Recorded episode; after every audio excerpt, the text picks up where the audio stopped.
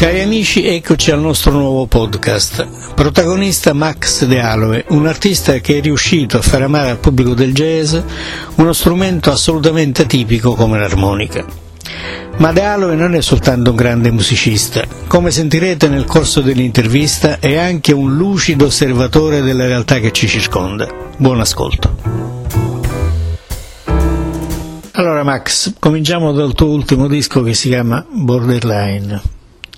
È semplicemente il titolo del disco o significa qualcosa di più rispetto alla tua musica, alla tua personalità di musicista? Ma non so se significa qualcosa rispetto alla mia personalità di musicista, ma è sicuramente un progetto che parte da una mostra che ho visto a Ravenna nel 2013, casualmente, eh, si chiamava proprio Borderline, una mostra di pittori cosiddetti della art brut, cioè pittori che hanno iniziato a dipingere senza una, una scuola e soprattutto in condizioni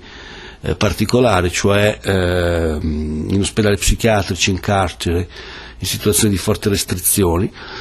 E, mh, mm, è una mostra che mi ha colpito proprio a livello viscerale. Tra questi soprattutto i quadri di Carlo Zinelli, pittore che non conoscevo, pittore veronese, morto ormai 40 anni fa, lui negli anni 60, dopo un lungo periodo in isolamento in ospedale psichiatrico, a suo aiuto del suo giovane psichiatra che l'ha tirato fuori dall'isolamento, ha iniziato a dipingere, ha dipinto più di 2000 quadri che hanno una forza, almeno per me, una forza evocativa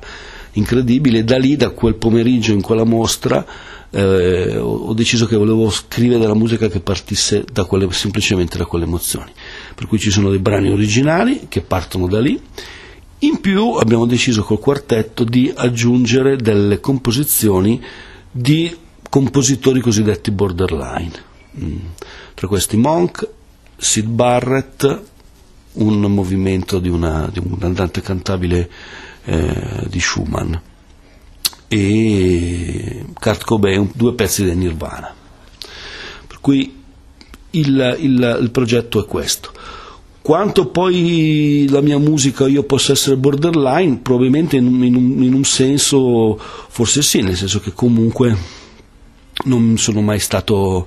molto attento a quello che è il mainstream, per cui questo non so se vuol dire essere a, a, ai lati, eh, però mi sono sempre fatto molto aiutare dalle, dalle, emozioni, dai progetti, dalla voglia di dire qualche cosa che non fosse semplicemente la moda del momento. Come mai hai scelto come strumento l'armonica, che non è certo uno strumento molto comune nel campo del jazz? Assolutamente per innamoramento. Eh, suonavo il pianoforte, ho sempre sentito un po' la voglia di suonare uno strumento melodico, uno strumento a fiato. Ho sentito un disco di Toots Tillemans e è stato innamoramento. E mi sono comprato un'armonica e subito cromatica, la mia idea era quella subito di di suonare pensando a delle melodie pure, pensando al jazz e da lì ho iniziato a studiare con una perizia che non ho mai avuto, cioè da, da, da, da subito ho capito che quella era la mia strada e quello che, quello che, volevo fare. E già studiavo pianoforte, già suonavo un po' di jazz, già ero in quel mondo, ma forse senza trovare una mia identità vera, come, come ho, ho, scoperto questo strumento, posso dire che, che, che è proprio cambiata la vita, ecco, un innamoramento che dura da ormai un quarto di secolo che dura tuttora, no? come una, una, un, un, incontro felice di una donna che riesce dopo una, un bel pezzo di vita insieme a darmi ancora tutti i giorni delle emozioni. Vogliamo spiegare ai nostri lettori, ascoltatori, che significa armonica cromatica? Mm, l'armonica è uno strumento che nasce in Germania a metà dell'Ottocento, per cui ha più di 150 anni di storia, nasce come strumento diatonico. Diatonico vuol dire che può suonare in una sola tonalità nasce come strumento della musica popolare e noi lo conosciamo l'armonica diatonica nel blues, nel country, per cui strumenti che possono suonare in una tonalità. L'armonica cromatica nasce nel 1920 più o meno e eh, può suonare per capirci sia i tasti bianchi sia i tasti neri del pianoforte, con uno sviluppo di più di tre ottave, per cui ha più note possibili di un, di un sassofono, di una tromba, eh, avendo la possibilità di suonare tutte le note, per cui essere uno strumento assolutamente completo e non avendo dei limiti che in, in, in qualche modo la, l'armonica diatonica può avere, anche se oggi esistono armonicisti diatonici talmente bravi che riescono comunque a suonare tutti i semitoni, per cui anche tutte le note nere dello strumento. Chi sono stati i tuoi maestri nell'apprendere questo particolare modo di suonare? Strumenti miei maestri nei dischi e nei concerti o miei maestri reali? Entrambe le cose. Allora, io mh, mm, maestri nei, nei, dischi ovviamente uno su tutti è Toots Tillemans eh, che è stato, prima ancora dal punto di vista storico, c'era un musicista che si chiamava Larry Adler con cui addirittura registrò, registrò addirittura per Gershwin. Eh, ma la grande rivoluzione dell'armonica avviene negli anni 45-50 quando tu Stillman inizia a coniugare il suono vellutato dell'armonica e gli insegnamenti del bebop. Leggi qualsiasi intervista a Tuz e gli dicono il tuo maestro è stato Larry Adler che è venuto prima di te, lui dice mm, solo in parte, in realtà la mia, mio, la mia, la mia, mm, i miei maestri sono, è stata l'idea di coniugare questo suono dell'armonica con, con i maestri del bebop, per cui uno, uno, uno su tutti, Parker, Bud Powell, Monk e tutti gli altri. Um, quello è stata la, la, la, la, cosa focale. Ci sono anche grandi armonicisti nella musica classica, addirittura Villa Lobos ha scritto per armonica cromatica, seppure è una, una, uno, un suono che mi affascina meno nella musica classica. Amo la musica classica ma meno suonata con l'armonica. Um, per cui devo dire che in realtà esistono poi musicisti, armonicisti contemporanei molto interessanti, ma sembra strano, ma poi non ascolto molto l'armonica. Diventato più uno strumento mio, personale, e ho, ho tentato sempre di, di, piegare il mio strumento ad altri influssi, ad altre influenze, cioè non, non ho mai pensato che sto suonando l'armonica, ho sempre, ho sempre, pensato alla musica in senso generale, per cui l'armonica è sempre stato uno strumento, non è mai stato un vincolo, non ho mai pensato che dovessi scrivere della musica che funziona meglio per armonica o che funziona meglio in certe tonalità o, o altro, ho sempre pensato alla tecnica di improvvisazione jazzistica come stessi suonando con un sassofono o una tromba, e per cui ho cercato di piegare io l'armonica al jazz e non viceversa, non adattarmi alle cose che sono più facili con l'armonica. Forse anche questo che poi mi ha un po' contraddistinto per un mio modo di suonare, un mio suono, una mia, forse se c'è una mia particolarità. Ecco. Dal punto di vista del, dello studio, come dicevo, già studiavo il pianoforte jazz, avevo studiato anche con Franco D'Andrea e, e a vent'anni quando ho scoperto l'armonica ho deciso di andare dall'unico didatta che esisteva, che era un didatta di musica classica che si chiamava Willy Burger, ancora vivo e sta benissimo, e, e che mi ha insegnato la tecnica pura dello strumento. Contemporaneamente sono diventato molto amico di Bruno De Filippi, che era l'unico armonicista jazz che esisteva, seppure non era un didatta, e il suo modo di fare lezione è sempre stato meraviglioso perché non c'è mai stato un modo di fare lezione. Io l'ho chiamato un giorno e lui mi ha detto vieni in piazza del Cannone, sono con Franco Cerri, vieni alle prove alle 6 del pomeriggio, che tutto quello che so ti dico. È stato un incontro meraviglioso perché mi ricordo questa giornata di maggio in Piazza del Cannone a Milano, io ero proprio un ventenne inesperto mi sono ritrovato lì, in un secondo mi ha presentato Franco Cerri, Stefano Cerri, eh, mi ricordo che c'era Luigi Bonafedi, Enrico Intra, il Gotta del jazz italiano di quel momento, soprattutto il Gotta di, di, di Milano e mi ha detto davanti a loro, bene, eh, ok Max, adesso facci sentire quello che sai fare e un po' così spaventato ho suonato un'introduzione di un pezzo di un, di un suo disco. E mi ha detto bene ok sei impostato bene adesso studia. E la cosa più bella ha preso un sacchetto e mi ha regalato dei, dei, dischi suoi, mi ha regalato un disco di Tuz, mi ha regalato degli spartiti, delle cose che secondo lui mi potevano servire in questo viaggio. E poi la cosa più bella è stata, guarda so che tra due settimane suona Tuzza da Torino con Cedar Walton, per cui andiamo insieme a vederlo. Ecco, lì è stato, mi commuovo anche un po', è stato l'inizio di una, di una grande amicizia. Pensi che ci sia un qualche parallelismo tra questo tuo suonare l'armonica e un po' quello che è successo nel mondo del jazz per quanto riguarda la fisarmonica?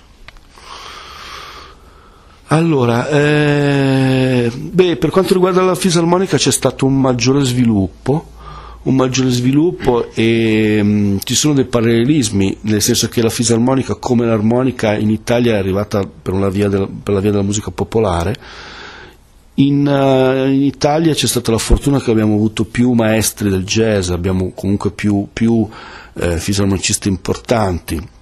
e anche differenti tra loro, questo è un vantaggio perché abbiamo, avuto, abbiamo Gianni Coscia che è stato uno dei fautori del, dell'unione tra la musica popolare e la musica colta, i suoi dischi prima di tutto Radici per l'Egea e poi gli altri eh, in cerca di cibo eccetera per l'SM sono l'esempio di una sintesi molto affascinante che, che, fa, che ha fatto lui e Trovesi dell'unione di queste sonorità. E per cui di portare quella fisarmonica che Gianni ha eh, intrapreso col, con l'aiuto del padre proprio da bambino, stiamo parlando di un, di un musicista del, del 31 con, che ho sentito proprio oggi e con cui ho suonato tanto e risuonerò proprio a breve a Genova in un concerto Ehm, dall'altra parte ha avuto altri tipi di musicisti come Salis che è arrivato da un percorso differente eh, oppure musicisti un po' più giovani ma altrettanto bravi. Beh, c'è stato il grande Gorny Kramer che anche lui è stato forse il primo a portare a unire un'idea della, della musica popolare con il jazz anche perché poi tutto il ruolo che ha avuto Gorny Kramer eh, nelle musiche di Garinei Giovannini ma anche nella sua, nel suo lavoro in Rai e poi i musicisti più giovani, nuove generazioni, Biondini, Renzo Ruggeri, Fausto Beccalossi, Zanchini, qui ci sono più, più eh, fisarmonicisti e questo sicuramente ha aiutato un maggiore sviluppo dello strumento in Italia mentre per l'armonica siamo un po' meno e forse un, un po' più relegati ai margini rispetto forse alla fisarmonica. Sei soddisfatto intimamente del percorso che hai fatto fino ad oggi? Eh, nessun musicante è realmente soddisfatto perché questa insoddisfazione latente ci permette di alzarci tutte le mattine e di trovare nuove strade, nuove cose. Mm, questa non è la domanda più difficile, nel senso che eh, sono sempre una persona alla ricerca, eh, ma anche alla ricerca nelle cose semplici, non alla questa frase di dire alla ricerca nel senso artistico anche, suona anche un po' ampollosa, sono anche alla ricerca di cose molto, molto piccole, no? molto, che possono sembrare molto banali. Eh, ogni tanto mi guardo indietro e dico, beh, un tempo avrei sognato di suonare, non so, con Franco Cerri e l'ho fatto, un tempo avrei solo sognato di suonare in un jazz club e lo faccio, uh, l'idea di andare a fare all'estero, portare la mia musica, c'è sempre questa cosa molto affascinante quando arrivo in una città, in un aeroporto, pensare che, che sono lì per suonare, c'è sempre questa, questa dimensione romantica che comunque mi, mi accompagna mi, mi, e mi affascina ogni volta, che si miscela con una serie di problematiche reali del, del, del vivere quotidiano oggi in Italia, il mestiere del musicista, che è un mestiere sempre più complicato, che ha bisogno di sempre più fatiche che esulano anche la realtà del poter studiare liberamente il proprio strumento e potersi dedicare ai progetti, con cui comunque bisogna fare, bisogna fare conti. Quali sono i tuoi sogni allora oggi? Ma i miei sogni, ho dei sogni eh, differenti, uno per esempio eh, che, che, dà un po' il metro di, po' del mio carattere, ho appena iniziato a studiare la viola da gamba da quattro mesi e sto per il mio diletto, per cui io trovo questo, questo elemento romantico del suonare, il piace, la piacevolezza di trovarmi la notte a studiare questo strumento assolutamente nuovo per me che appartiene a un mondo e anche a una cultura musicale diversa, per cui il piacere ancora di ritrovare l'essenza della musica è esattamente allo stesso modo di quando ero bambino, cioè il piacere di, di arrivare su uno strumento nuovo, a impegnarsi e cercare una strada. Nello stesso modo sembrerà strano, ma il sogno reale mi piacerebbe vivere in un paese dove la musica fosse considerata di più e per cui il mio non è un sogno esclusivamente privato, cioè di me rispetto alla mia carriera, alla mia musica, ma è un sogno che riguarda più il contesto musicale in cui vivo. Ovvio sarebbe interessante un contesto anche più allargato, però se devo pensare a una dimensione dove, dove la musica di qualità ha un posto, un, posto un, po più, ecco, un po' più considerata, perché la mia tristezza alcune volte non deriva soltanto da alcune cose che faccio fatica a fare, ma da constatare che musicisti intorno a me, con più talento di me, più capacità di me, eh, fanno esattamente la stessa fatica o anche più di me. Io sono già un fortunato da un certo punto di vista, ma questo è reale, cioè vedere come alcuni musicisti di cui ho una stima immensa facciano una fatica incredibile, facciano delle cose che non sono considerate da nessuno, ma anche musicisti storici. Il concerto in questi giorni, i concerti che stiamo facendo, non solo qui a Roma, eh, abbiamo deciso di, di, di, di portare un brano per omaggiare il grande Renato Sellani che è scomparso. Questo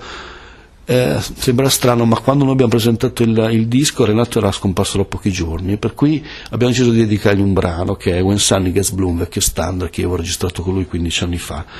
E poi questo pezzo è diventato un pezzo che ci portiamo dietro, dietro nei concerti e ogni volta ci ritroviamo a suonarlo e a omaggiare Renato. E mi rendo conto che la maggior parte delle persone non sa chi sia. E stiamo parlando di persone che vengono, che decidono di pagare un biglietto per ascoltare un concerto di jazz, per cui la nicchia della nicchia, persone selezionate che, che hanno deciso di essere lì a sentire jazz, eppure quasi nessuno sa chi è. E questo mi crea sempre una grande tristezza, perché è un musicista che ha dato 60 anni della sua vita alla musica, eh, è scomparso da un mese e si fa fatica a, a, dire alle persone che è esistito. Ecco, questo, questo, è il sogno che vorrei. Un paese un po' più attento, eh, che questo non vuol dire successo, la fama, i soldi, però dove un musicista eh, possa, possa, fare delle cose avere lo stesso spazio che ha un lavoratore. Ecco. Guarda, a questo proposito io ti dico un'altra cosa che mi rattrista moltissimo. Io ero molto amico di una grande artista, secondo me, che rispondeva al nome di Dora Musumeci, la quale è stata la prima grande pianista jazz donna italiana. Bene, da quando è morta nessuno ne ha più parlato e il 90% di chi oggi si occupa di jazz non la conosceva. Quindi, come vedi, è un mal comune. Eh sì, eh, questo è anche un, un argomento che rientra che, che, che, poi alla fine si allarga e rischiava anche di diventare noiosi, però forse il jazz oggi è diventato anche molto spettacolarizzazione di se stesso, un qualche cosa che ehm, diventato un po' più attenzione un po' alle solite cose, una certa confezione di, di, di base, eh, a, a, un pensiero di, esclusivamente di, riempire un, uh, un teatro, ehm, c'è poca analisi. Mm, ci sono tanti che fanno per esempio o che si spacciano come tali, come il tuo lavoro di fare critici, però c'è poca, c'è poca, profondità, c'è anche poca voglia del pubblico di approfondire. No? Il della sorte è questa cosa di internet, della possibilità di avere tutto con grande velocità, questa conoscenza che ci sembra infinita della rete, in realtà ci dà un appiattimento generale, cioè riusciamo a approfondire poco, non abbiamo tempo di approfondimento. Pensiamo che venendo 40 secondi dall'inizio di un video di YouTube noi abbiamo una visione della musica di un artista, non leggiamo, leggiamo, più niente perché leggiamo le prime tre righe di qualsiasi cosa. Eh, e, e in, questa, in, questa, in, questa, situazione un, ormai c'è un pubblico un po' drogato, no? eh, in questa ricerca dei, dei, click, dei mi piace, questa cosa qua diventa veramente una... Trovo minor difficoltà lo spazio rispetto a quello che si possa credere, cioè la rete doveva dare più visibilità a tutti, ma in questo tentativo di dare visibilità a tutti sta un po' appiattendo tutto e questo è un po' forse il lato negativo, ma forse non solo la mia idea. Ecco. Come se ne esce? Ma um, forse, forse, dopo questo momento di abbuffata tecnologica di internet può essere che torniamo ad alcune cose, no? eh, spero, no? Mm, torniamo al concetto vichiano del, del, dei corsi e dei ricorsi, forse possiamo imparare a gestire i lati positivi di questa tecnologia e, mm, e, e, riequilibrarci, cioè pensiamo alla funzione della televisione negli anni 50 in Italia che ha avuto una funzione positiva ma anche una funzione totalizzante. Poi pian pianino abbiamo iniziato a gestire la televisione in maniera differente, eh, oggi sono generazioni che la televisione non la guardano quasi o comunque si utilizza in maniera differente, il telefono, eh, il telefono fisso sembrava una cosa fondamentale, adesso lo è meno, il cellulare, cioè alcune cose poi forse negli anni perdono un po' di valore o cambiano o riescono ad avere un proprio ridimensionamento. Può essere che sia così. Francamente lo spero anch'io e dato che abbiamo già abbondantemente passato i 15 minuti, credo che sia arrivato il momento di salutarci e ti ringrazio molto. Grazie, grazie a voi e grazie per il vostro lavoro. Grazie per aver ascoltato a proposito di jazz. Potete ritrovarci online sul sito www.online-jazz.net, sulla pagina Facebook facebook.com slash onlinejazz e sul profilo Twitter at onlinejazz. Buon jazz a tutti!